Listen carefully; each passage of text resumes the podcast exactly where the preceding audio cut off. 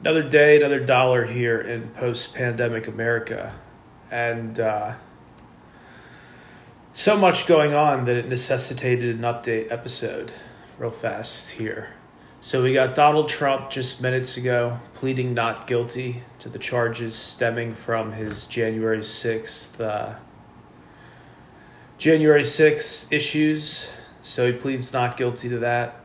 And then the other big news stories that we have to dissect is that the New York Times, as far as I can tell, is the first of the major media, first of the major mainstream media to do an article on this incredible LK99 possible room temperature, uh, ambient pressure superconductor, possible total breakthrough in physics. And there's nothing in physics that precludes us from discovering such a superconductor right? It's not impossible. It's not like going faster than the speed of light. There's no law in physics that prevents us from discovering this. And it seems like we found it. Like a little Easter egg in the simulation. We may have found something incredible. And by we, I mean humanity. I'm not, I'm not claiming credit for discovering LK99. I was just one of the first journalists to cover it. Again, we've been talking about this for the last week, and now the New York Times trots out a big uh, big post on it just three hours ago. So for the last the last week, you've been relying on social media and people like me to get the word out and to hear updates about LK99. And now the New York Times has jumped into the fray, which is great. And they published a video, a video of an LK99 sample doing the classic levitation thing, literally levitating over a metal tray.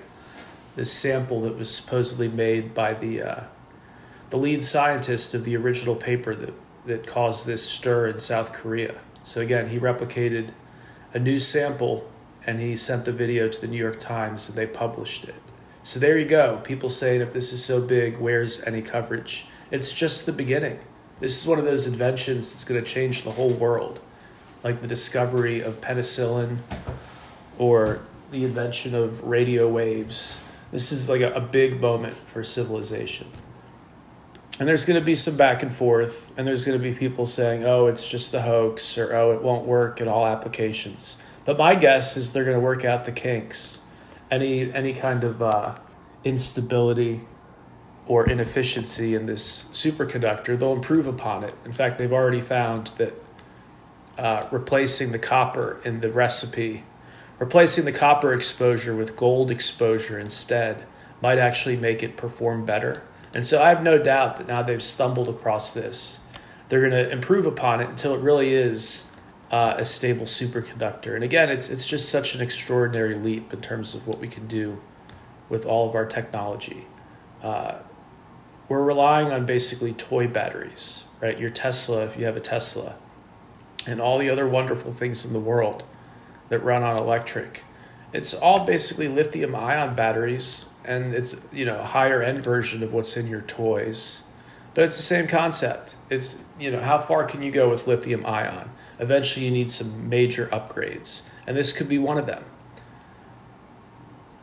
Uh, and just as i say that i see a tweet on my feed from uh, jordan taylor whoever that is. And he says with all the buzz about lk99 and the possibility of a room temperature superconductor Let's have a topical thread. Can a superconducting induction coil make the perfect battery? That's exactly what I've been saying. Is this will improve our energy efficiency in a, a, really big way. Instead of waiting an hour for your phone to charge, it'll just be like whoop, immediate, you know.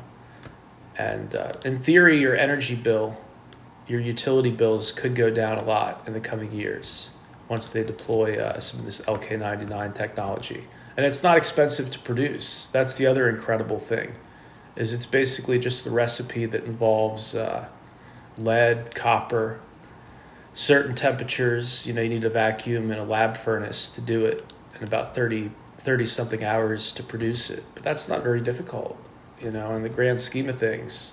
Any university level lab can create an LK99 sample. And so that's it here. Not seeing any. Uh, Somebody says it's been replicated three or four times now. Yeah, it's it's starting to be replicated by other labs around the world. Uh, somebody asks, how long until we see LK99 used commercially? Well, that's that's the great question, right? Is first they have to get it really reliable and do a lot of tests on it, and then uh, and then you'll start to see it filter down into your electronics. It'll come out in new phones. It'll come out in new electric cars. I'm not an investor in Tesla, but I think that Elon Musk and electric car industry is one of the it's one of the industries that could gain from this in a big way.